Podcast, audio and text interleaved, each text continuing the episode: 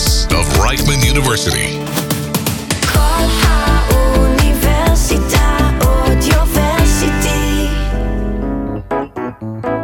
Fully Booked.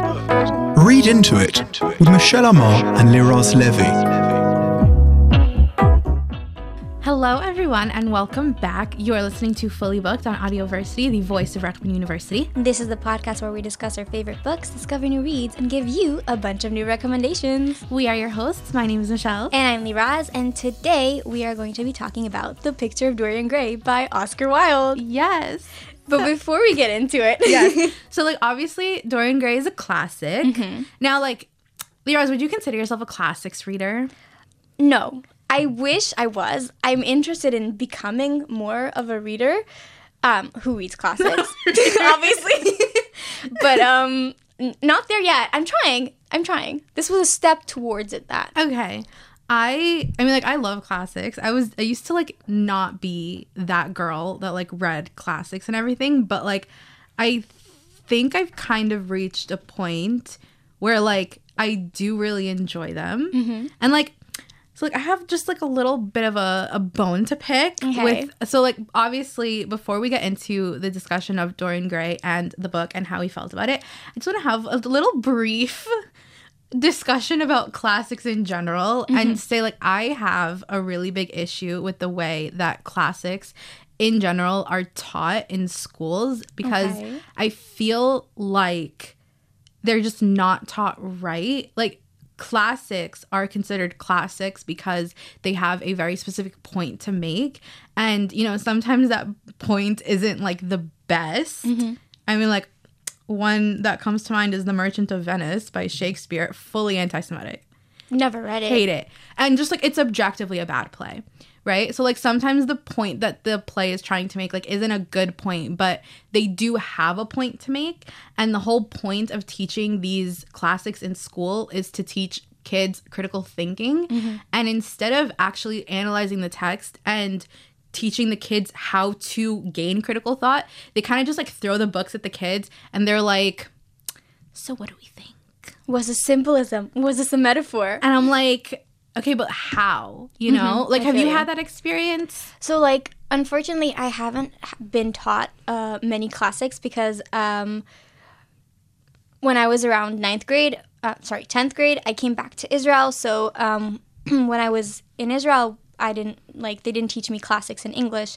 I read Pride and Prejudice on my own. I read Macbeth by Shakespeare on my own because I was interested in them. It was very difficult for me, who's never had experience reading classics, because classics are harder to read and understand than normal fiction or regular fiction. Yeah, because the language is a little bit more inaccessible. But that's another thing. You need to teach kids how to be able to understand this language that isn't fully accessible to mm-hmm. them. If something is written in an inaccessible language, then... Because, I remember very vividly how I learned to read Shakespeare. And, first of all, I remember how I discovered Shakespeare, which was because it was in 7th grade, and my friend was really obsessed with Doctor Who. So, I wanted to be obsessed with Doctor Who so that we could, Yeah, bonding. Yeah.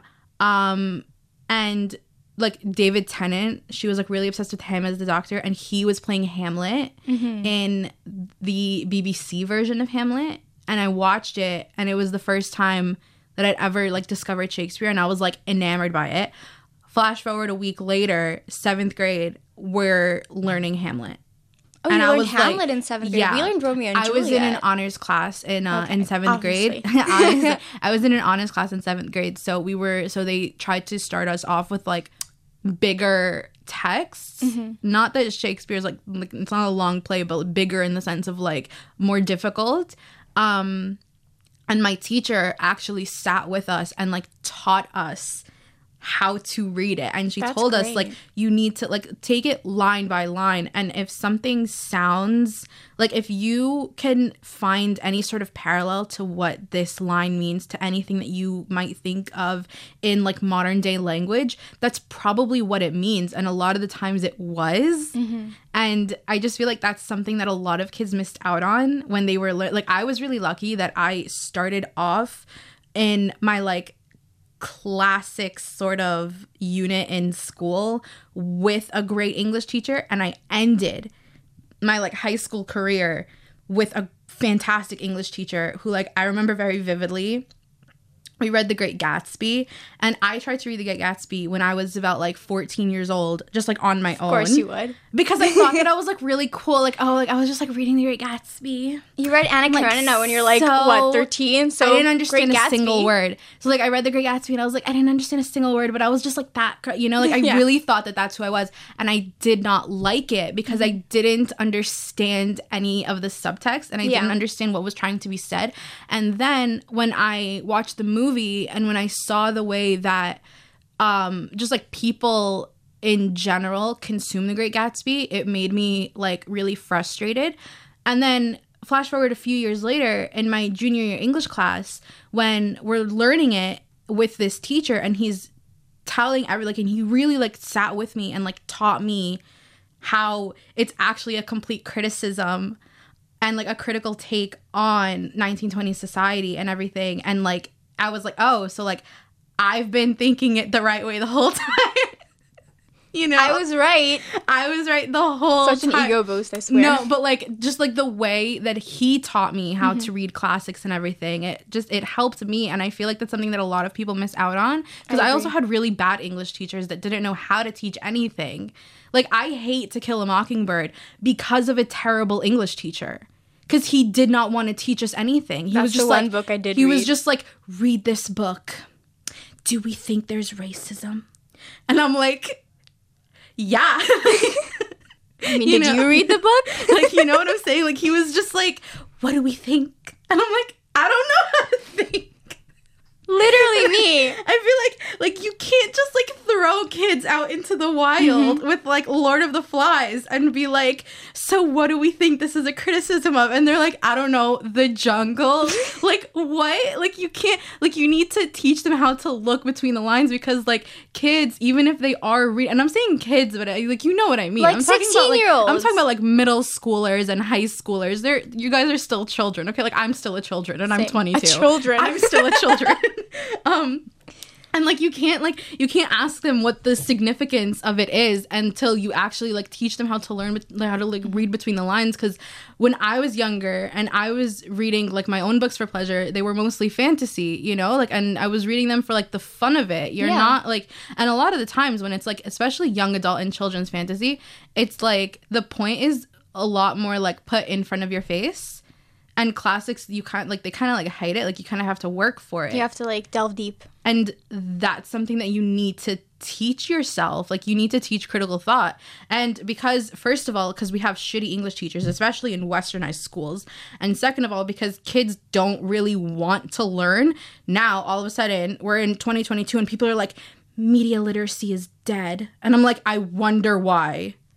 I mean, I don't know. For me, like, when I was... what was it? I think 7th or 8th grade. Yeah, 7th, 8th, 9th grade. I was in an international school in Germany.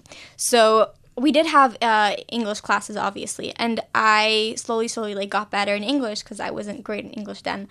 And I loved my English teachers. But for me, like, reading classics, we only started at around... 9th grade to go into like To Kill a Mockingbird and George Orwell's Animal Farm. Those were the classics that I read in 9th grade. Yeah. And so we did have discussions in class, but I don't know how in-depth they were compared to other classes who like really went in-depth. But that's the scope of my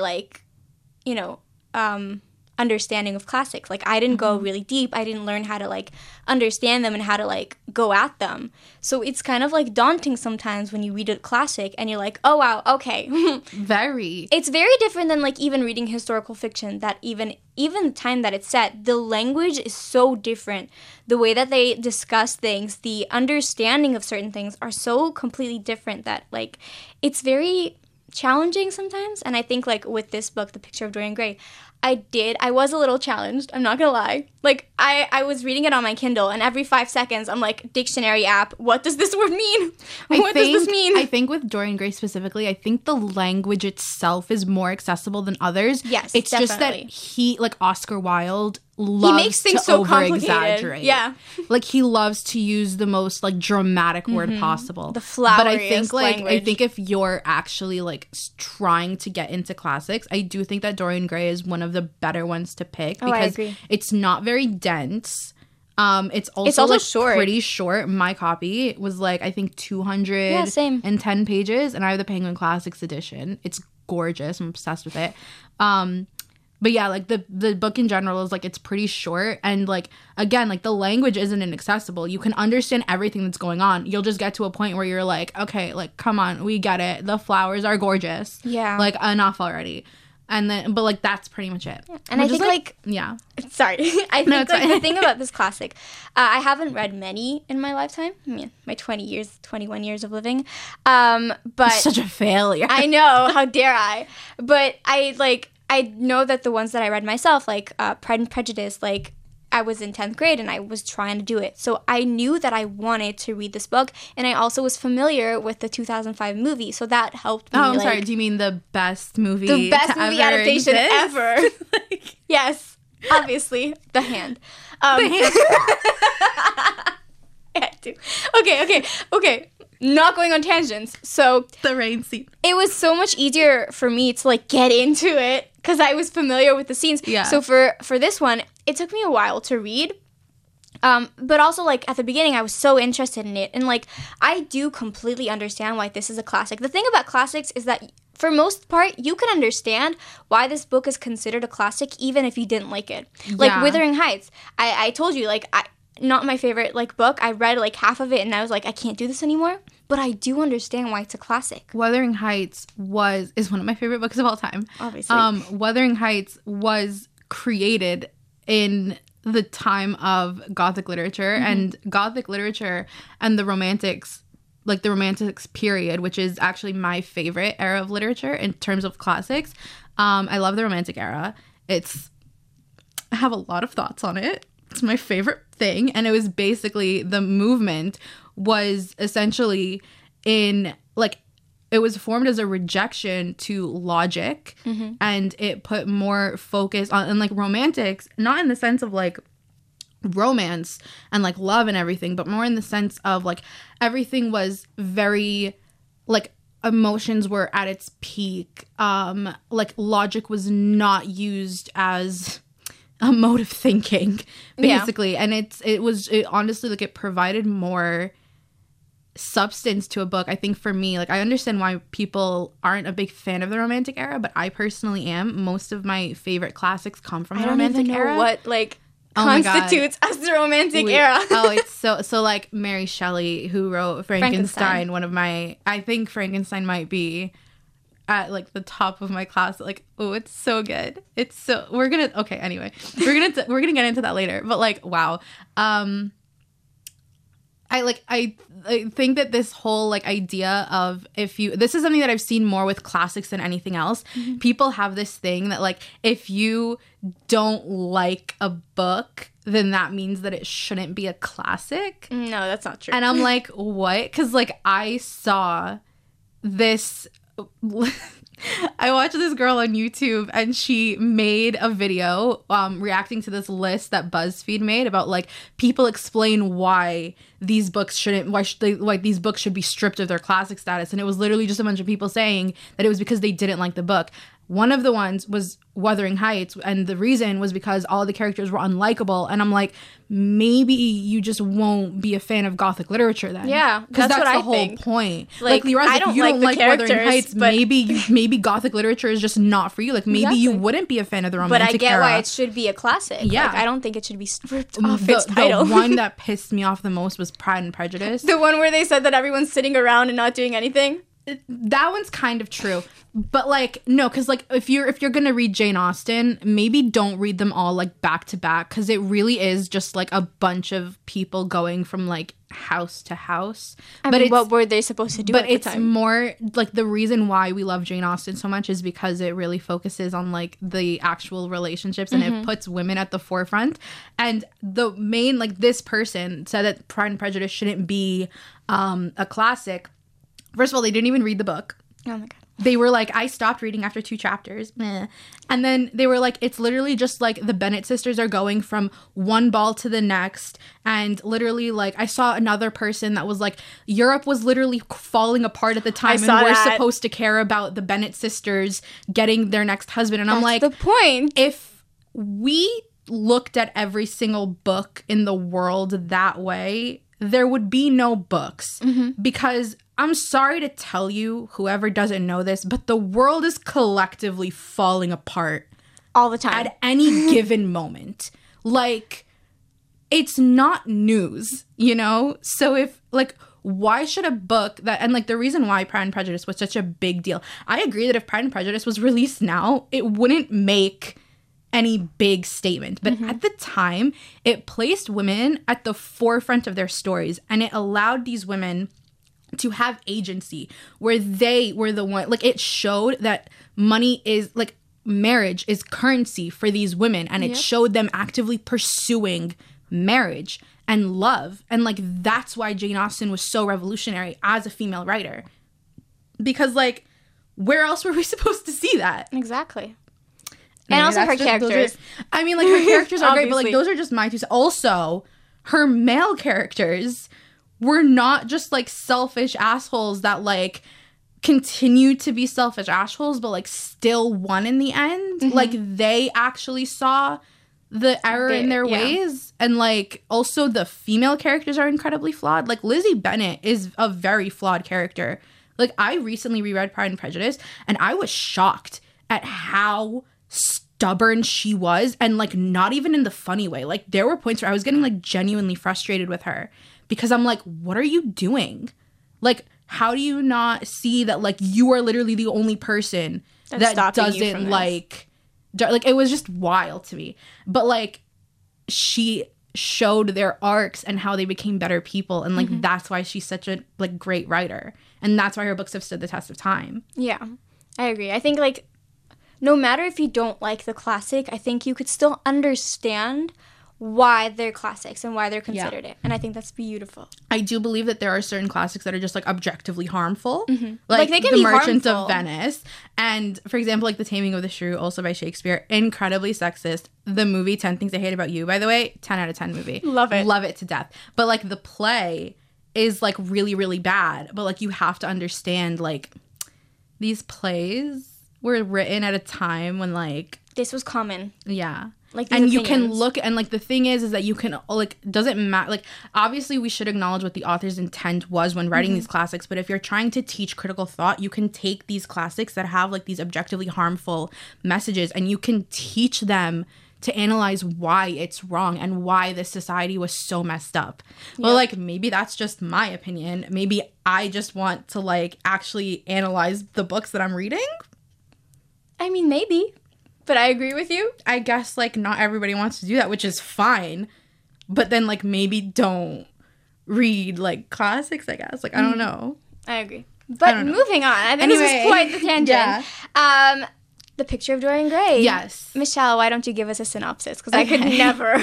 So, basically, The Picture of Dorian Gray is about our main character, Dorian Gray. Obviously. And, essentially, it starts off with a painter named Basil. Love the name. And he has recently painted a picture of Dorian Gray. Like, you could, you know. The title says something. Wow. Okay, amongst so those lines. He's recently painted a portrait of Dorian Gray, and Dorian has basically become Basil's muse. And through Basil, Dorian meets Lord Henry, also called Harry, who introduces Dorian to this world of hedonism and free thinking to a fault, I would say. And basically what it turns into is Dorian becomes so vain and so obsessed with his own youth that he, through some circumstances, he ends up, I guess, like, it's not like he made a deal, but it's like, essentially, his portrait becomes a vessel for his own sin. So every time that Dorian sins, the picture takes the brunt of the action, and Dorian himself stays youthful and beautiful forever, while the portrait, each time that he sins and each year that he grows older, the portrait changes form. Mm-hmm. So, like, all his sins are essentially reflected in the portrait. And it shows who he really is inside. And it's definitely philosophical fiction. Mm-hmm. It definitely focuses... It's also very dramatic fiction. Let's just... I mean, Oscar Wilde's prose is so extra and so over the top. It can be beautiful at sometimes, but some other times... He's a fantastic writer. He is a fantastic writer. Anti-Semitic? Yes. Was he an alleged pedophile? Yes. Probably problematic in so many other ways that we can't even understand. Mm-hmm. But his writing is beautiful, but sometimes so unnecessarily complex and long. So dramatic. I don't care. Like, there's so many things. I was like, he talked about gems for like an entire chapter. And I was like, dude, I don't know these gems. I don't care about these gems. I don't need to know. Was there a reason to point out the fat Jew, the mean Jew, the Jew, the bumblebee, every single time, like, that he touching came, the flowers, every single time that the Jew came on page, the fat Jew, I just kept on writing in it, me, it's me, I'm the mean Jew, and I am coming for Oscar Wilde in his grave. Like, not only that, but his, like, the way he talked about, like, old people, the way he talks about women. I just have to say, Henry basically became, like, a vessel for Oscar Wilde to talk about how much he hated women. And I was like...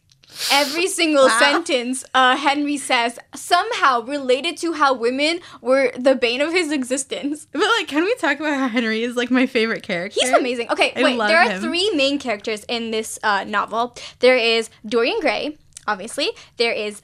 Basil. I don't know. Who says Basil? I feel like it would be that pretentious, though. That's Basil. How I feel like it would be. Basil. Like, I say it Basil because of the herb, but, you know. And Lord Henry, or Harry, as some call him. Those are the three main characters. They're also, like, kind of the only character. I know. Like, you have other characters that, like, make appearances for long times, but then they just are forgotten. They're kind of, like, ancillary characters where they just exist to... further the plot or just confirm Henry's philosophies on life. Mm-hmm. Like Sybil. We'll talk about her later. Anyway. So, Basil. Let's talk about him first, because I think that's the easiest one. Mm-hmm. He is the artist that paints the portrait of Dorian Gray. He is basically the one who's just, like, enamored by Dorian. Like, Dorian is his muse. Yeah. And... literally every single sentence Basil says about Dorian is like, he's so perfect. He's so youthful. He is my muse, and I could never, like, forsake him. And I'm just like, I don't want to show my portrait to anybody else in the world because they would understand, like, my true feelings. Yeah, and like, he's like, I can't show Dorian's face to the world because it's the face that, like, I created in this portrait. And I'm like, is this gay? Like, I'm like, this is so romantic, and I don't even know, like, what you want from me. I would say, like, Dorian Gray is definitely a romantic novel. Not even in the sense of, like, the romantic era. Like, this shit is romantic. I know. Like, there are so many quotes where Oscar Wilde just threw in, and I'm just like, wow. Like, if I would read this in a romance novel, I would be, like, swooning to no end. Like, I mean, the way that, like, Basil is in love with Dorian, and Dorian is in love with Henry, and Henry is in love with himself. I love it. So Basil is basically, like, the artist. Yeah. The one who created the portrait that gave Dorian Gray the option to, like, forsake his sins, basically. And then Lord Henry is, like, the best fucking character. He is so awful, and he is so chaotic, and he is objectively the worst, and he's so sexist, and he's so classist, and he's so ageist. But let me tell you, I love him. He's so funny. I love him. I think it really just, like, gives credit to Oscar Wilde's writing that he was able to, like, write these pages of Henry's musings on why women suck. He goes on and on. He doesn't stop. Why old people just need to, like, give up and die. And why, like, the lower class needs to, like, be burned. And I would be like, true. Like he has a point. Like, obviously, no. But maybe, like... But also the way it was constructed... Like, he had a very, like, specific way of how he, like, created an argument for Lord Henry. Yeah. He threw this, like, inane radical notion, and then he would go and explain, like, logical things that I'm like, that makes sense. And then he would, like, further his radical notion by, like, digging deeper. And I was like, why does this make sense? Like, why am I agreeing with him that women suck? I feel like there are so many characters that people try to do. I mean, like, throughout millions of years of writing books, I feel like there are so many people that authors have tried to create where they try to say that these characters are so enigmatic and so influential, and that they were able to just capture the minds of so many people, even though their views were, like, objectively harmful. And then you, like, meet these characters on the page and you, like, kind of find them to be weak. They're lacking. But with Lord Henry, we're reading from the perspective most of the time of Dorian Gray, right? We're experiencing the story through his eyes. And you yourself understand why Dorian just completely gives up everything to follow Lord Henry's philosophies on life. And it's wild. He's such a well-written character. And, like, I get that a lot of the views that he's saying are, like, written so eloquently because they're Oscar Wilde's views himself. But... as far as, like, a character goes, he's fascinating. He's amazing. Me. And his influence on Dorian Gray, which is, like, basically our main character. Dorian Gray is literally the weakest. He's such a drama queen. The weakest little bitch I've ever met. This man has no spine. None whatsoever. Okay, he literally meets one pretty boy, and he's like, and I will give my life to you.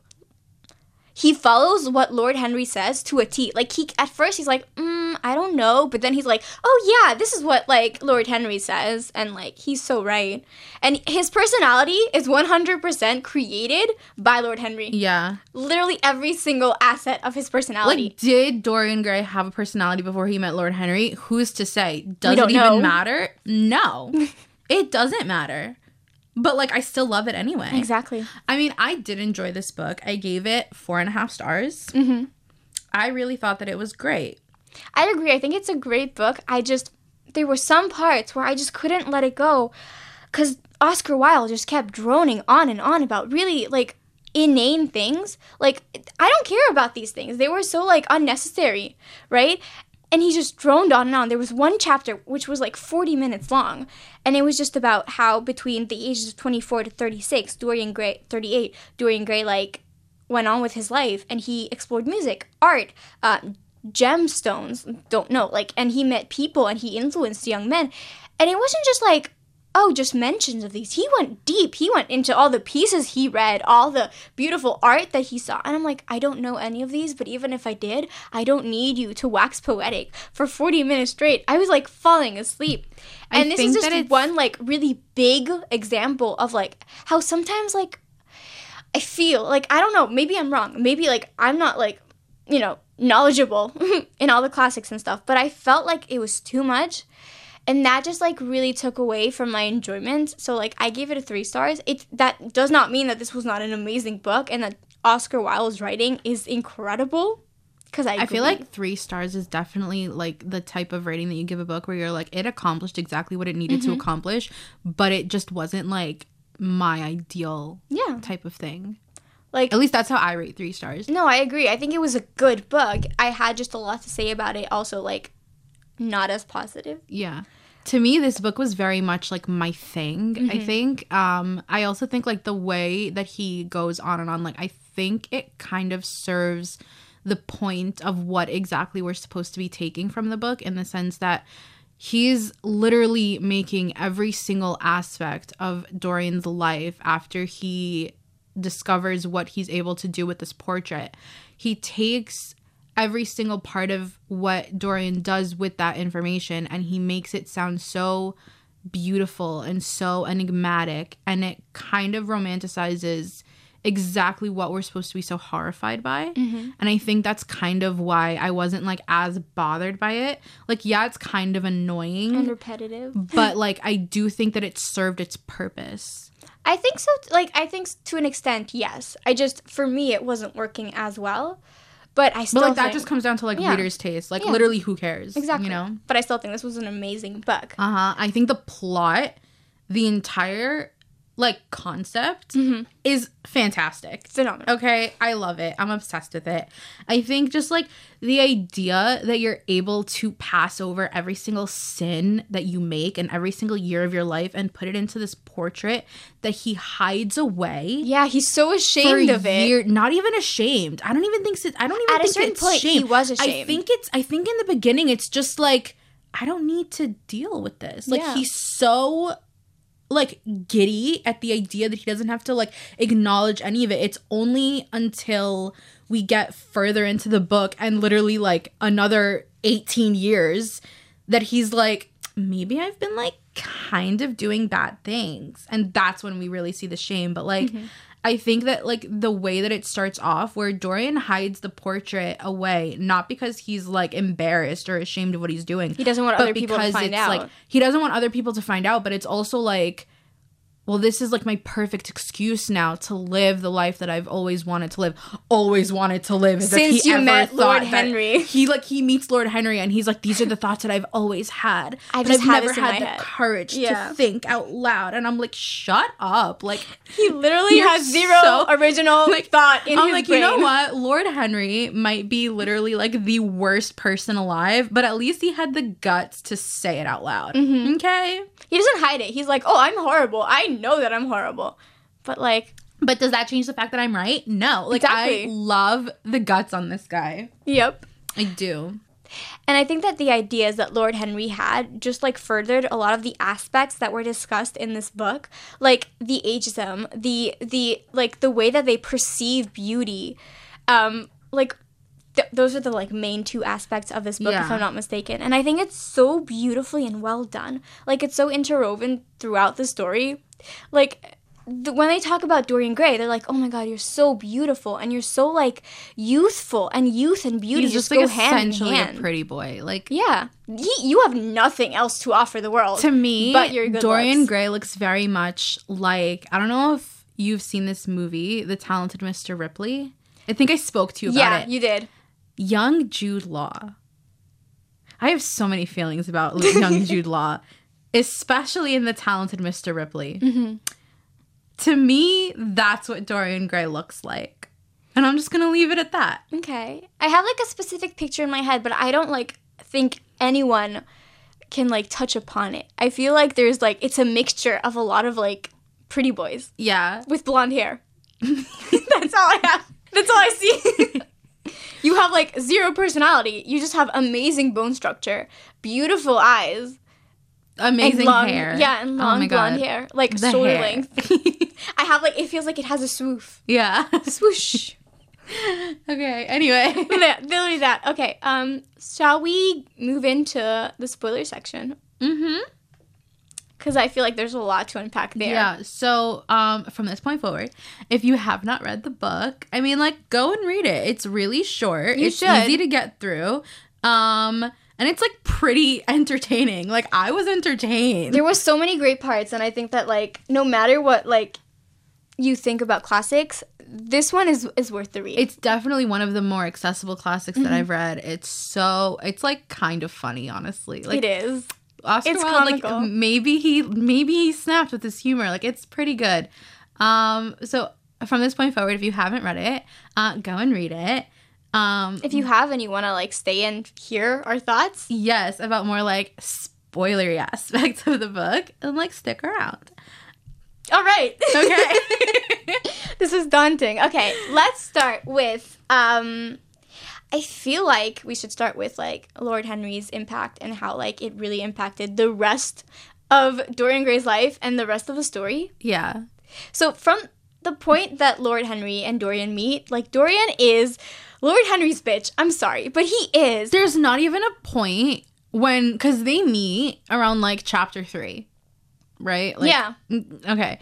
They meet at, like, chapter 3, and The second that Henry starts talking, Dorian is like, yeah. Like, there's not even a point where Dorian is like, I don't know how I feel about any of this. Like, even when he's, like, not fully agreeing with Henry, he's, like, still agreeing. But he does that thing where he's like, oh, Henry, you're such a rascal. You old rascal, you. And I'm like, what?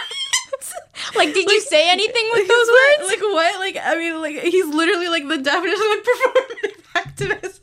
Like, oh, my God, yes. We're like, Dorian's just like, oh, Henry, you and your silly old mouth. Like, I feel like Dorian treats Henry and his, like, because, like, he'll see someone getting offended by what Henry is saying. And I feel like Dorian does what every single person does about, like, their old grandparents that start, like, saying, like, racist or, like, homophobic comments. And they're like, oh, Grandpa, you and your silly old mouth, you. And I'm like, yes. They're literally homophobic and racist. You know what I'm saying? But then, like, it's not... He doesn't even realize that, like... First, he starts agreeing with him in his mind. He's like, he does have a point. Like, Lord Henry, like, has, like, really great points. And, like, he's such a smart person, blah, blah, blah. And then, literally, like, Lord Henry's thoughts and opinions are mirrored in Dorian Gray's thoughts and opinions. I just have to talk about the fact that, like... Lord Henry has all of these philosophies and everything, and, like, so true, bestie. Go for it. Support that. But, like, he himself says, oh, yeah, but, like, I don't act on, like, half of these philosophies because I'm a civilized man. And I'm like, you little hypocrite. And then Dorian is like, well, if he's not going to do it, I'm going to do it. And then he just does it. Like, what? He literally has zero, like, originality. Dorian has, like, no originality, no impulse control. He sees Henry say, like, what's the best way that a man can be? And Dorian is like, I'm going to be that man. Look at me. I'm doing it. Dorian is literally, like, the definition of that guy that has, like, no personality but changes every aspect of himself to fit the guy that he's in love with. Me? I mean, yeah. Yikes. But this is to, like, an extent. But also he knows that because of his portrait, he doesn't have to face the consequences. Of course. So he's just like... I just think that it's really funny because it really shows, like, Henry's manipulation of Dorian. Oh, my God, yeah. It's like he's encouraging... Henry knows exactly what he's doing. From the second he met him, he's like, you're a sponge. He's encouraging Dorian to... My favorite line in the entire book... Oh, my God. I need to pull it up because I don't want to, like... Don't want to wreck it. I need to pull it up because I don't want to mess it up. But this is my all-time favorite quote in the entire book. When Henry says to Dorian, you will always be fond of me. I represent to you all the sins you have never had the courage to commit. Yep. What kind of crack was Oscar Wilde on when he wrote that? Like, oh my God, that hits. That really did hit. Like, because it's so true. And also, like... It really shows how this portrait gave Dorian the courage to, I mean, like... Do it. It really just shows, like, the fine line between courage and cowardice also, because if Dorian didn't have this portrait, he would never have acted on any of this. Like, he makes one bad decision, and he sees a slight difference, and he's like, well, now I'm just going to go all the way up to 100. Speaking of that inciting incident... Sybil. This poor girl. So basically, Sybil is this woman, this young actress, this little girl. I think she's like... Oh, she's young. She's like 17? I think she's like 17, 18? Yeah. Dorian is 20. Yeah. This is the beginning of the book, around the beginning of the book, and Dorian Gray goes to this, like... He goes to a theater where Sybil is basically performing... in performances of Shakespeare's plays. So he sees her as Juliet, and he's like, I'm going to marry that girl one day. He's in love with her. He's just, like, falls in love with her, love at first sight. I mean, like, you can really see that he's projecting his feelings for Henry onto this poor girl. Right? Right? Is that a hot take? No, like, I was just like, wow. I don't even think that's a hot take. I think that's just a fact. He's just like, she's so beautiful. She's so young. I'm just like, why is this the way that Henry talks about you? Right? Yikes. So then, like, he's like, I have to talk to her. He goes, talks to her. And poor Sybil, she's like, oh, this pretty guy who has money. She's in love with him. She's so, like, overwhelmed. Just falls in love with him, like, love at first sight. And, like, he's like, my Prince Charming. He'll save me from this horrible, like... She only refers to him as Prince Charming. She doesn't even know his name. Nobody even... No, like, it's wild to me. So, like, they get engaged. Dorian asks her to marry him. And he tells Lord Henry Basil and Henry. And he's like, guys, I found, like, my dream girl. And Henry's like, you're not getting married. Like, are you, like, who are you kidding? And so they bring, so Dorian is like, no, you don't understand. She's literally the most, like, divine creature I've ever laid eyes upon. Mm-hmm. And he brings them to the theater. And Sybil, who is so in love with Dorian and who has finally realized, like, what true love is, mm-hmm. she cannot act in love with these people that she feels no connection to, because she feels like the only person, because the only person that she can even fathom being in love with is Dorian. Like, mm-hmm. these her stage partners are nothing compared to him, and she basically, like, bombs the entire performance. It's and hilarious. Henry and Basil are like, what is this? They're like, huh?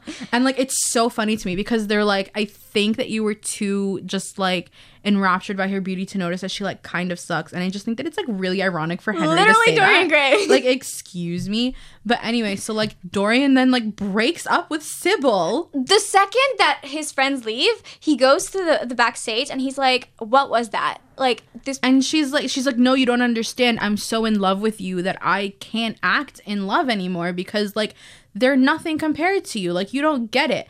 And he's like, you suck. And then he leaves, breaks off the engagement with her. He leaves. And then what does she do? She goes and she fucking kills herself. I'm sorry, but it was so funny to me. No, wait, let me explain. What? Like, the way that it was set up, like, he just breaks off with her. He's so dramatic. He's like, I can't believe I did this. I almost threw my life away. I was supposed to Lord Henry. And then, like, 2 seconds later, someone comes and he's like, yeah, you should, like, know that she killed herself. And then he's like, is that my fault? Am I at fault? And he's like, no, I'm not. Like, it's her fault. And then he looks at the painting. The way that Dorian also, like, tries to romanticize Sybil's death. And he's like, she did this to me. He's like, this was her last act for me. Like, this proves her love. And it's because Henry tells him that. So, of course, like, the funniest part of this entire book to me is the way that Henry will, like, tell Dorian something in the middle of a crisis, and Dorian, like, Henry will leave, and then Dorian will be thinking about it, and he'll have the exact same thought as if it's all his original idea. Like, I was thinking this, but he just made me realize it. It's so funny. Sybil kills herself. She kills herself. The poor thing. And Henry is like, no, this was, like, an act of love. And Dorian, like, sends him away, and then he's thinking, like, 2 hours later, he's like, this was an act of love. And I'm like, this is the greatest act of love someone could ever do, and I have the honor of it being done to me. And I'm just like, done for me. For me. Sorry. For me. My mistake. I'm like, and then, so, like, this is obviously the inciting incident where Dorian is so obsessed with this painting that he literally knows, like, every single brush stroke. Mm-hmm. He sees that, like, his smile is off. Like, it's like more delicious. There's a cruel turn to his mouth. Oh my god. Right? Yeah. And he stares at this painting for, like, hours, and he's like, something's changed. He, like, goes to sleep. He's like, it'll be better in the morning. He wakes up, first thing that he does is goes to the painting. He's like, this is still off. And then he, like, realizes what's happened. He, like, throws the painting into his attic or whatever, into that room. And he's like, I'm just gonna live my life now. Wait. No. We forgot. What did we forget? He broke up with Sybil. He broke the engagement. He was awful to her. He came home. That's when he saw the painting. And then he's like, I'm going to fix it. I'm going to write the best love letter ever. And he writes, like, this most, like, fucking dramatic, fake, hypocritical love letter ever. And he's like, I'm going to send it to her. And then Lord Henry comes. Yeah. And then he's like, what's done is done. Yeah, I mean, I can't really do anything. I feel like Dorian Gray really just, like, live, laugh, loved throughout this entire book. Literally, he had zero, like... Was he the original girl boss? Yes. Maybe. I do love a girl boss. He was so horrible. And he was to an extent so funny. That, like, it's hilarious how bad he is. But then, like, the way he tries to, like, cover up his mistakes and be like... You know, like, I couldn't have, like, done that to her. Like, it's not my fault that she killed herself. Like, it's not my fault that she was so in love with me that she didn't see a better way to deal with the, you know, like, The pain of losing me. Exactly. I'm just, like, over him already. Like, so oh, my funny. God. I was laughing so hard that chapter, which is horrible. He's really something else. Yes. This man. But, anyway. Yeah. So, Sybil's story doesn't end there. Like, she died, but she has a brother who's super protective of her, and he didn't... kind of creepy to me, to be honest. I asked you. Maybe that do you was remember that I asked you? No. I asked you, like, after I was finished with the chapter, I'm like, does he, like... have feelings for his sister? I mean, I don't know if that's what, like, the intent was. It was so, like, it just intense. Seemed, like, very, like, he seemed, like, overly invested in, like, protecting her.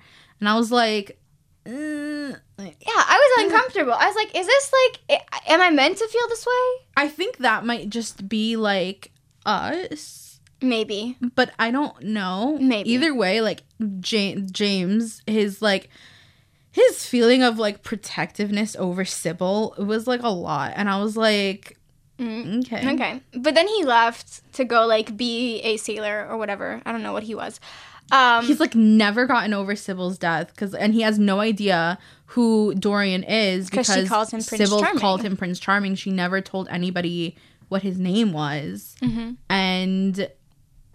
so, like, James has just been, like, living his life for 18 years. And Dorian Gray. And Dorian Gray is just, like, out here, again, like, girl bossing his way through the world. Yeah, literally, like, his reputation is horrifying when he gets to 38. Because, like, from 24, since Sybil died, till 38, that was, like, the chapter that I hated.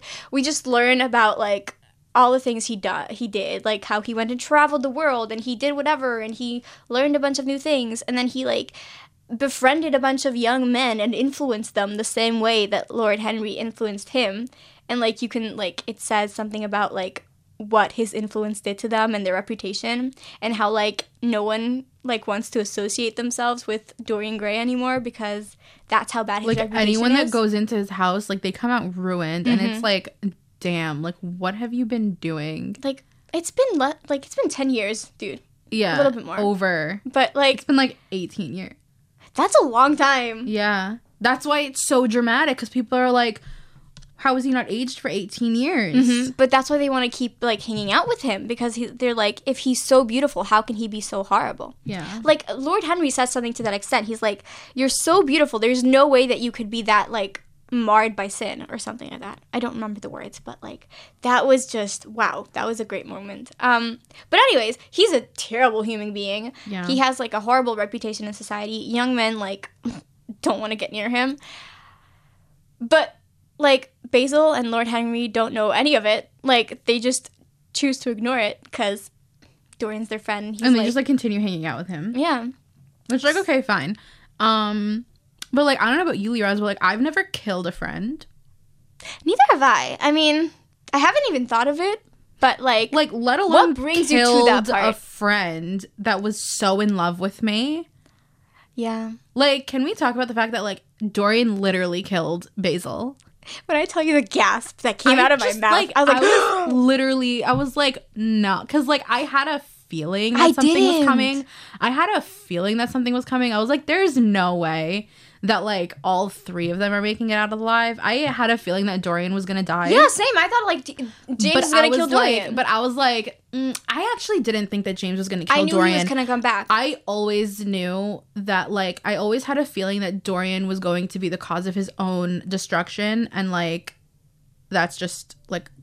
what happened. Yeah.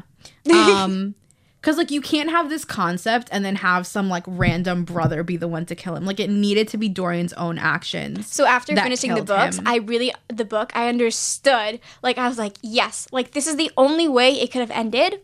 But before, I was like, I don't know how this is going to end. Like, I feel like James is going to come back and he's going to play a big role in, like, Dorian's demise. No, I did not believe that. Like, in my head, I was like, James isn't gonna amount to anything. Like, he's just, like, he's not gonna do anything. Like, he's gonna try, like, but, like, he's just gonna spook Dorian. I just knew that Dorian was gonna be the cause of his own destruction. But let's talk about Basil. Dorian kills Basil, and it's honestly, like, the funniest thing in the world. Because, like, the way that Basil literally admits to Dorian that he's in love with him twice. I know! He just comes, so Basil comes to him. And each time Dorian is like, that's not my business. Basil comes to him. He's like, I'm leaving to Paris tomorrow. I had to see you before I left because I had to tell you, like, talk to you and, like, whatever. And then Basil ends up admitting how his feelings towards the portrait because he was so enamored by Dorian that all his feelings were in the portrait, and then he wanted to see the portrait one last time before he left, and Dorian's like, you can't. And then he, like, confessed that he was, like, basically in love with him. Yeah. And Dorian's like, okay. No, so, like, Basil is like, no, like, you have to, like, atone for this. Like, you can't just live like this. He basically tells Dorian, this is wrong. And Dorian is like, really? Murder.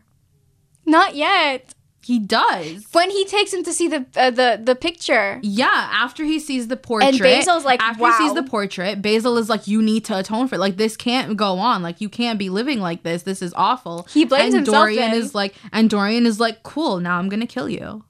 And then he's like... He's so mad at the idea of, like, taking responsibility for his own actions that he literally... commits crimes. But he blames Basil. He's like, this is your fault. Like, in his head, he's like, this is your fault. You made this portrait of me. You created me so beautiful. And I'm like... Okay, stretching it a little bit. Okay. And then, like, he just, like, stabs Basil. I'm sorry, the way that it's described, though... It's so funny. There's nothing like deaths in classics because it is so vague. Mm-hmm. It is so funny to me. Because, like, it'll literally be like... It's always the most, like, the shortest because, like, they can't be too, like, gory or mm-hmm. anything. And, like, it's just so funny because, like, now we have books and, like, YA books are more gruesome than this. Yeah. Six of Crows is more gruesome than this. And it's so funny to me. But, like, just the way that, like, Dorian, like, stabs Basil. Does he stab him in the neck? Yeah. Yeah. He, like, stabs him in the neck and then he's, like... Oops.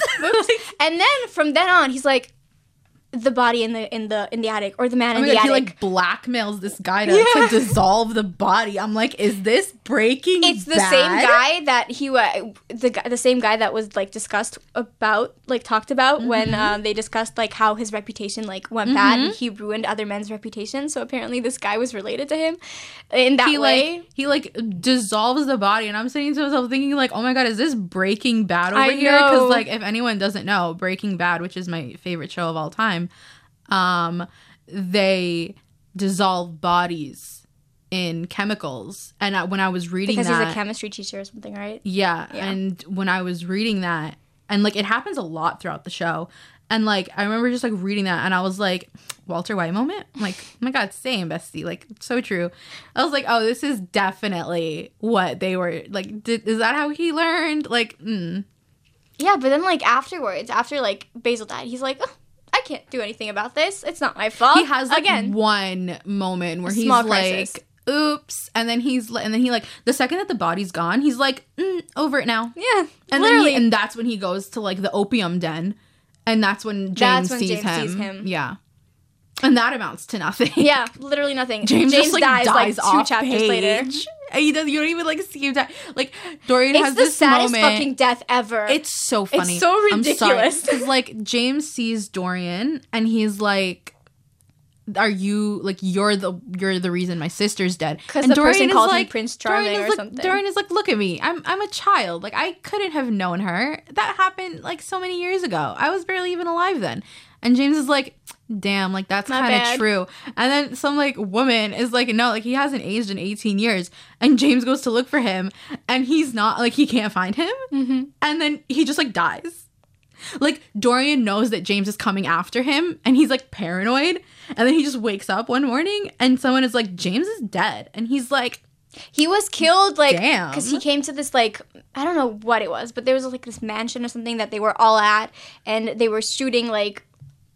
I don't know, they were hunting, and James was planning on, like, killing Dorian, but then the guy who was with Dorian killed James. He just, like, accidentally gets shot. And Dorian didn't recognize the body or something. He didn't see the body until, like, a day later. James just accidentally gets shot, and I'm like, this is so funny. Like, it's so absurd, and it's so good. I'm sorry. Like, it's just so good, and I, like, again, like, it just gave way for Dorian to be the cause of his own destruction, because literally, like... like a few pages later, like Dorian is dead. Because Dorian decides, okay, now I'm gonna be good. I've lived my life, so now I need to be good. I'll do little actions. I will not sin anymore. So he goes and he wants to destroy the painting because he's like, this is what's causing me to sin. I need to destroy it. No, because like it starts off with the fact that he like tries to be good to see if he can like reverse it, but the painting only gets worse. Yeah, because his motivations are really selfish, and Dorian is originally like, that's not fair, and then he goes into this fucking rage. He like, this guy has like a full mental breakdown, and he just starts like stabbing the painting with the knife he stabbed Basil with. It's such a good moment, honestly. It's so good. The way that you see Dorian just like losing his mind and seeing that the last 18 years of his life have finally caught up with him, and when he just finally like snaps and stabs the painting, and it's just amazing. And the way that the book ends, it's such a satisfying ending. So basically, the people that are working in this house, like his like servants, you know, like his like housekeepers and stuff, they go up to this room that has been closed off to them for the last 18 years because that's where the painting is, and Dorian doesn't want anybody to know. They go in and they see this body just like on the floor and hanging on the wall, or like just like leaning against the wall. It's in the room right above the body. I think he was on the floor. Yeah. Is the painting that Basil first painted, the beautiful, the portrait, impeccable, the like pristine portrait of Dorian and who he was when he was first painted 18 years ago. And below the painting is this like horrifying, disgusting, mangled, body, like grotesque mess. And they don't even know, like they can't even identify the body until they see that Dorian's rings are on the hand. And it's so, oh my God, it's such a poetic ending. And I'm like, I read that and I was like, I fucking knew it. I knew he was going to be the cause of his own destruction. I was right the whole time. And I was like, oh, like I didn't know it, but I was like, oh my gosh, this is the most satisfying ending to a book I have ever read. I was like, wow, I have never wanted someone to die in this, like in a set, like this way that I did. It wasn't Dorian. Even that I wanted Dorian to die because I hated him so much. Have to repent for himself, to like deal with like, the consequences of his fucking sins. Like I didn't even want him to die because I hated him. I wanted him to die for the complete character arc. I wanted him to die so we could come full circle. Yes. So we could see that like beautiful poetic ending. And like when you look at it, like you really know like there is no other way that it could have ended. Because like what would have happened if James would have shot him? It wouldn't have been as satisfying. Who cares? There would have been no impact to that. Like no one wants to see that. This was stunning. I loved it. And the symbolism, like the way that he like, the painting that Basil painted for him was like disgusting, right? Because of his sins. He stabbed it with the knife he used to kill his friend. It was the same knife. And I was like, that was beautiful to me. Like that, it's like, that was beautiful to me. Like I know it's like emotional support. Yeah. Like emotional support dagger. Emotional support dagger. Literally. Emotional support painting. I thought it was beautiful. I was so satisfied with the ending. I really enjoyed this book. Like it's not a favorite of mine. Because there are classics that I do love a lot more. Mm-hmm. Just because, like, they have a bit more of, like, emotional meaning to me. And, like, the times that I read it in. But this one has been on my list for so long. And I'm so happy. Also, like, it's so funny and I didn't expect it to be funny. Yeah, like, it's, like, shockingly humorous. Yeah. And, like, I'm so happy that I finally was able to read it and, like, cross it off my TBR. Because, like, I had such a good time. I really did. Like, even though, like, I was annoyed a bunch of times because of the descriptions, I really enjoyed this book. To me, like, even that one chapter of descriptions, it, like, it didn't take away my enjoyment from it. Because, like, it was annoying to, like, read that one part. But, again, like, I think that it served its purpose to show, like, how Dorian was, like, using aesthetics to apply to every aspect of his life, even though he's literally, like, so mentally fucked and, like, such an awful human being. Yeah, it didn't faze me at all. Maybe. I think, like, this is still a book that I would definitely reread in a couple years from now just to see where I'm at. Just because, like, it has, like... It's such an easy book to return to. Exactly. It's, like, it has that, like, rereadability to it. And it's funny. So, like, you're going to be laughing with the characters. And like, also, I just love Lord Henry so much. There was a part with Lord Henry's sister, and I'm like, I wish she was more in the book because she was so funny. They were witty. Good. Like they had a great like back and forth. Like, I really enjoyed her. It was only towards the end, but what I saw of her, I really liked. Same. I was like, I wish she was more in the book. Mm-hmm. But she was a woman, so you know. Anyway. Not shocking. Anyway. All right. Okay. I think, so it's safe to say we both enjoyed this read. Yes, we did. I think even though, like, I gave it 3 stars, I liked it a lot, and you liked it a lot as well. I gave it 4.5 stars. I really, really enjoyed myself. 4.5? I didn't know. I thought 4 stars. No, 4.5. Wow.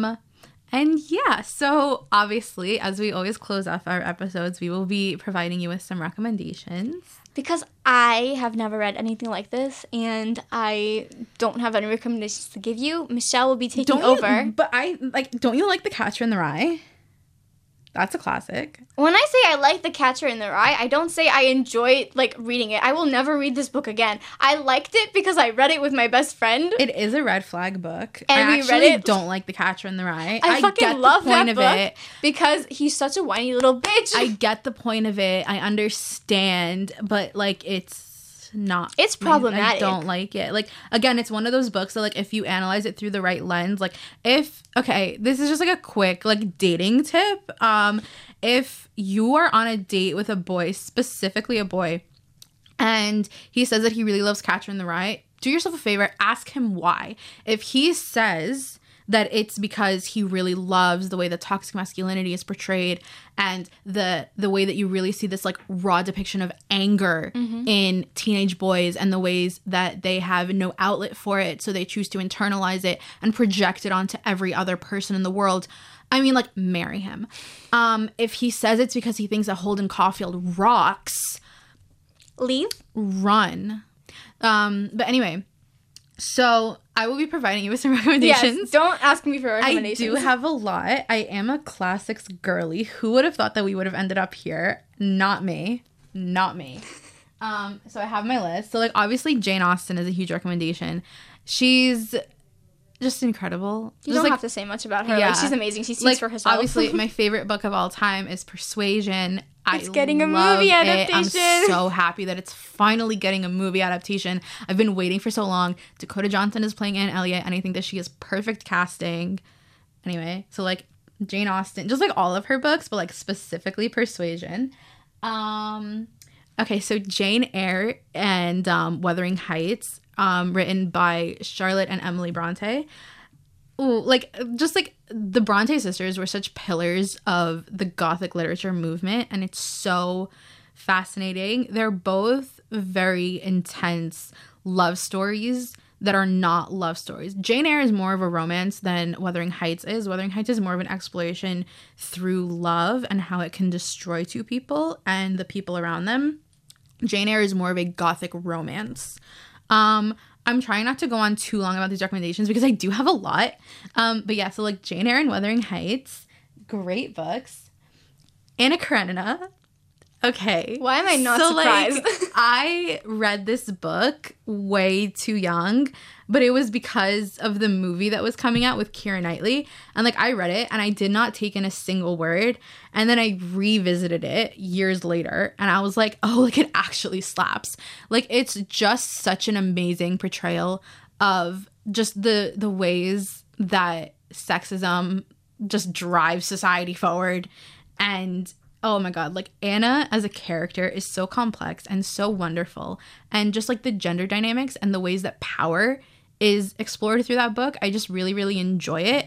And I think that it's such a good book. It is long, but it's so worth it in the end, I think. I feel like this is why I need to read classics with you, because you have, like, so much more insights than I could ever, like, imagine. It's because I employ critical thinking. I have zero critical thinking bones in my body. That's fine if you don't, but, like, maybe it's not the best for, like, classics. Like, it's like you need to, like, analyze things a bit more with classics. That's just what it is. Like, that's honestly part of the reasons why I find it difficult to read, like fluffy romance. I definitely prefer to read more, like, intense romances. That's why, like, I can't really get into, like, rom-com books, because, like, I like there's like a bit of, like, lack of substance because most of the focus is on the romance and less on the characters, and I feel like it's, like, Like, I know that that's the point of it, and that's why I can't, like, get into it, you know?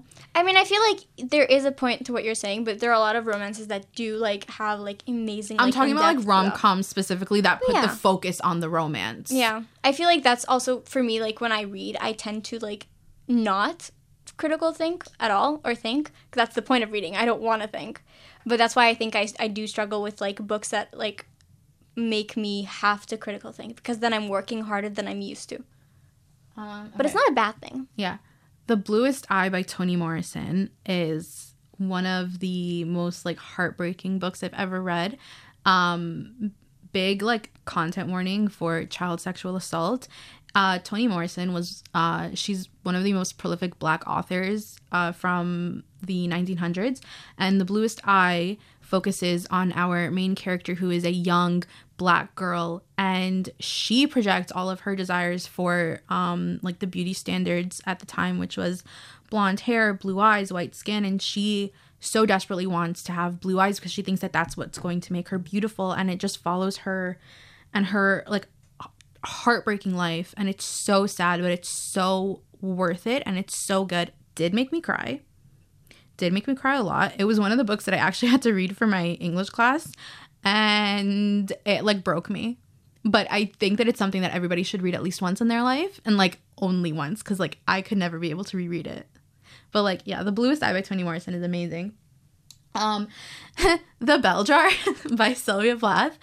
I mean, like, I know that I said earlier that Frankenstein is probably my favorite classic. The Bell Jar is my favorite classic of all time. It's, like, I mean, it's right below Persuasion and If We Were Villains for my favorite book of all time. Like, that's how much this book means to me.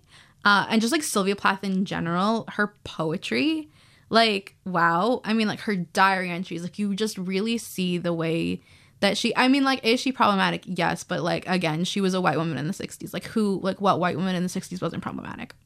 You know?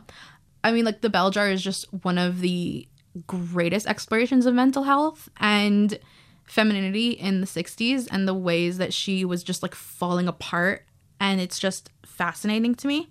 But again, like, Frankenstein as well. Like, for all of my dark academia bitches, this one is for you, because, like, it literally just all focuses on the idea of creation and just, like, sacrificing your mortality, and, like, oh, just, like, amazing. What a great character study. Obviously Shakespeare.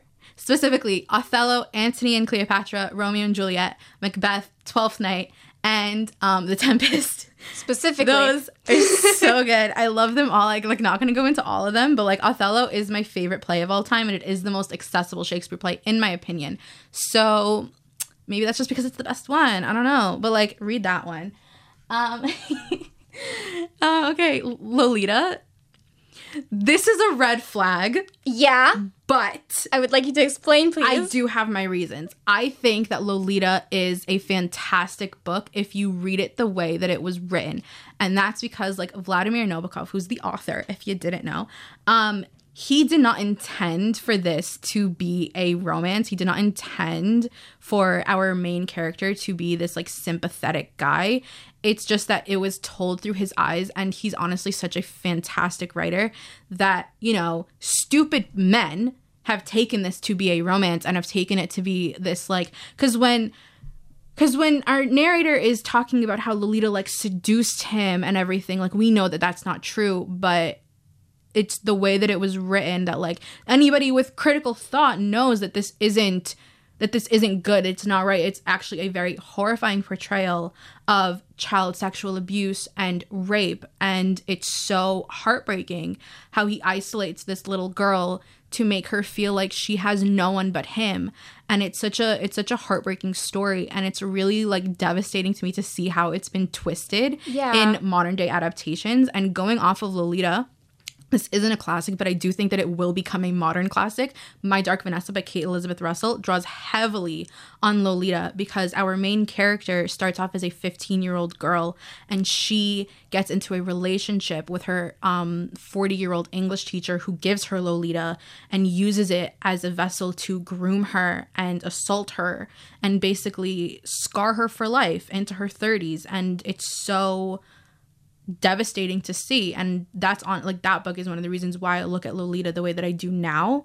And, like, it is a problematic book, 100%. I've heard a lot of bad things about it. That's why I'm a little, like, tentative, even thinking about it. It is so triggering. But, like, I you need to look at it through a very specific lens, and that is the way that it was intended to be written. All I've heard about it was that, like, it's about a relationship with an older man who, like, grooms and, like, uses a younger woman, and it's romanticized. And I was like, it's very much not romanticized. It's very much not romanticized. The narrator is trying to justify his actions, but the story itself does not let him. Okay. If that makes sense. It's just that we are seeing it through the eyes of a narrator who wants us as the readers to feel sympathy for him, but even the story itself does not want us to feel bad for him. Do you get what I'm saying? You get what I'm saying? It's just that, like, you know, people are just so eager to villainize and sexualize little girls that they were just so quick to write Lolita off as a villain, even though she was a child. So that's just, like, those are just my 2 cents. You obviously don't have to agree with me on any of these. Lolita is a very, like, controversial book, and I understand it. But this is just, like, where my opinion comes in. Okay, modern classics that I think that, like, everybody should... Gone Girl. It's a modern classic. I want to know, in, like, what recommendation was this not recommended in? Like, there were very little. Maybe, like, Get Alive, Chloe Brown. Yeah. But all the rest, like, I've... Gone Girl is a romance. Every single recommendation. The way that I was able to, like, say it with such a straight face. Like, I would love to do, like, just an entire episode dedicated to Gone Girl, because I have so many thoughts and opinions on it. I'll do it myself. I don't care. Like, I have so much to say about Gone Girl, but just, like, in general, I do think that that book is a modern classic. Not just because, like, Amy Dunn is an icon and blah, blah, blah. Like, yes, she is. But just the way that villainy is explored in that book, and especially... slight spoilers for Gone Girl, but the way that, like, female cruelty and female villainy and female manipulation is explored, because it's so different to male cruelty. And I know that I'm doing this, like, very generalized, like, men and women, like, that's not what I mean in the slightest, but I'm saying, like, specifically what Gillian Flynn loves to do is focus on women and the ways that they enact harm upon themselves and also upon other people. Okay. The Secret History is a modern classic, but I've spoken about that so many times. Atonement by Ian McEwan. The amount of, like, the amount of book-to-movie adaptations that Keira Knightley was in, that I just have to say, featured in this podcast. The holy trinity of Keira Knightley, Joe Wright film adaptations, Pride and Prejudice, 2005, Anna Karenina, and Atonement. Atonement is honestly just, like, such a masterpiece of a film, but it's also so incredible as a book. Big content warning for rape and child sexual assault. But, like, it's so tragic and it's so wonderful. And the movie is honestly, like, so on par with the book. Like, it's one of those that, like, I don't even know which one I prefer, because the film is, like, one of the most breathtaking things I've ever seen in my entire life, but the book is one of the best things that I've ever read. So, like, they're so heavily tied that, like, I can't even separate them from each other. But that's just, I mean, and finally, the last book that I think will become a modern classic is Persepolis, which is a graphic novel that follows a young girl during the Iran War. I did hear about that graphic novel. I read this in my creative writing class in high school, and it was just so impactful. And I did cry in the middle of class while reading it and while watching it, because they did make an animated movie out of it, and it broke me. And it was just so good. I really, like, I do think that it will become a modern classic. Book that I haven't read that I think will become a modern classic. I mean, The Book Thief is already kind of a modern classic. Yeah. But I haven't read it. Even though I own it. I have it. I have the beautiful hardcover, the, like, special anniversary edition. Wow. Yeah. I auditioned for the movie. No. Not lying. No. I was in Germany at the time, and the... the director came to our school, and she's like, you send me auditions. I auditioned. No. I was horrifying. Okay. But just by FYI. So. I could have been in that movie. My final 2 recommendations. The Perks of Being a Wallflower by Stephen Chbosky. Have you read it? Do you think I read it? Yes. No. Oh, no? It would break me. Oh, yeah. No, it's a very, like, heavy... No, it's a very short book, but it's also very heavy. Again, big content warning for child sexual assault. I feel like this is a theme. It's throughout classics. One of the most... Like, I mean, it is a modern classic, and it is one of the most, like, devastating portrayals of a depressed teenager going into high school for the first time when he feels like he has nobody. And, like, I don't want to say anything that might, like, ruin the book for you or, like, ruin any, like, spoilers or anything, but it's just... You know, that shit hits. Yeah, I did see the movie. To put it lightly. The movie is so on par with the book. Like, it's phenomenal, honestly. Like, if you don't want to read it, watch the movie and you'll still get the same impact because Logan Lerman's performance. So good. Broke me. Like, broke me. Like, I don't think I've cried that much in a movie in a long time when I watched that. Wow, just amazing. The Outsiders. Oh my god, obviously. That is one of my favorite books of all time. I went through a phase in middle school when I first read that. I was so obsessed with it. I read it every single week because it was so short for like 3 months straight. That's amazing. For 3 months straight because I was so obsessed with that book. Maybe I was just so obsessed with Soda Pop, but like I literally, like I really wanted him so badly. The movie, for some reason, every single guy in that movie is so hot. Like, oh my god. Except for what's his name? Tubit. He was the only one that I didn't think was like that attractive. When I was 13 and watched this movie, I thought he was attractive. Someone explained to me why I thought that like Soda Pop Curtis was so fucking hot. He was amazing. Who was it? Rob Lowe? Yeah. That man looks like a Barbie doll right now. But he's like 50 or something. Looked so good in that movie. Oh my god, Patrick Swayze. Oh my god, yes. Dirty Dancing, by the way, guys. Like, watch that movie. It's not a book, but it's a classic for sure. Okay, that's one of my favorite movies of all time. Anyway, final recommendation, a modern classic that I think it will become a modern classic, The Hunger Games. The Hunger Games by Suzanne Collins. I think that it's one of the best. Because, like, dystopians are classics. 1984. The other one, Brave New World. Tale. The Handmaid's Tale. I haven't read The Handmaid's Tale, but I really want to. I feel like it would become a modern classic. Yeah, I do think that The Hunger Games will become a modern classic because it is one of the best portrayals of, like, a dystopian society. And it actually gives, like, critical thought to what a dystopian society is. And it actually has a point to it other than, like, badass female main character and her two love interests and this corrupt government. Like, it actually, like, has a point. And there's nothing wrong with books that are like that. No, but I'm saying, like, the books that, like, came after The Hunger Games that kind of tried to, like, copy that success. I mean, it in the reason that they failed was because they lacked the critical, like, thought and analysis of that world. So yeah, those are my recommendations. Sorry, it was a lot, but actually I'm not that sorry. I hope you all enjoyed this episode. We had fun, so stay tuned. I had a lot of fun. Exactly. So stay tuned for our next episode, and we'll see you then. Goodbye. Bye. Fully Booked. Read Into It with Michelle Amar and Liraz Levy. All our shows and podcasts available online on our website and on all podcast platforms. Search Audioversity.